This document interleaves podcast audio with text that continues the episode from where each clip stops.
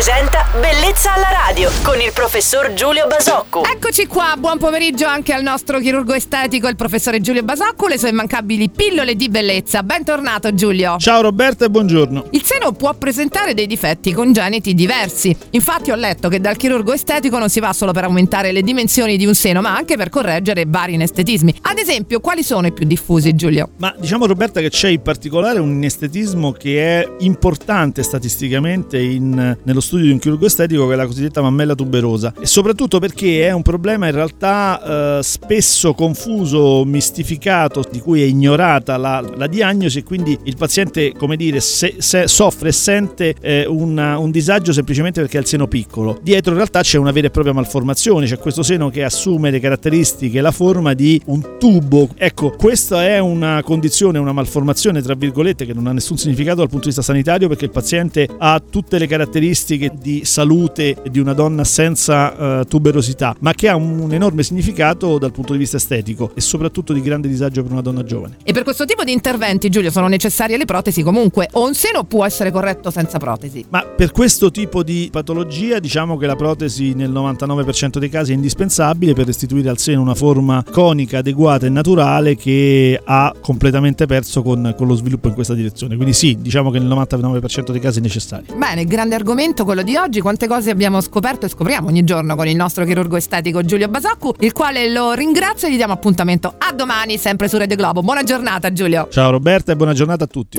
Bellezza alla radio.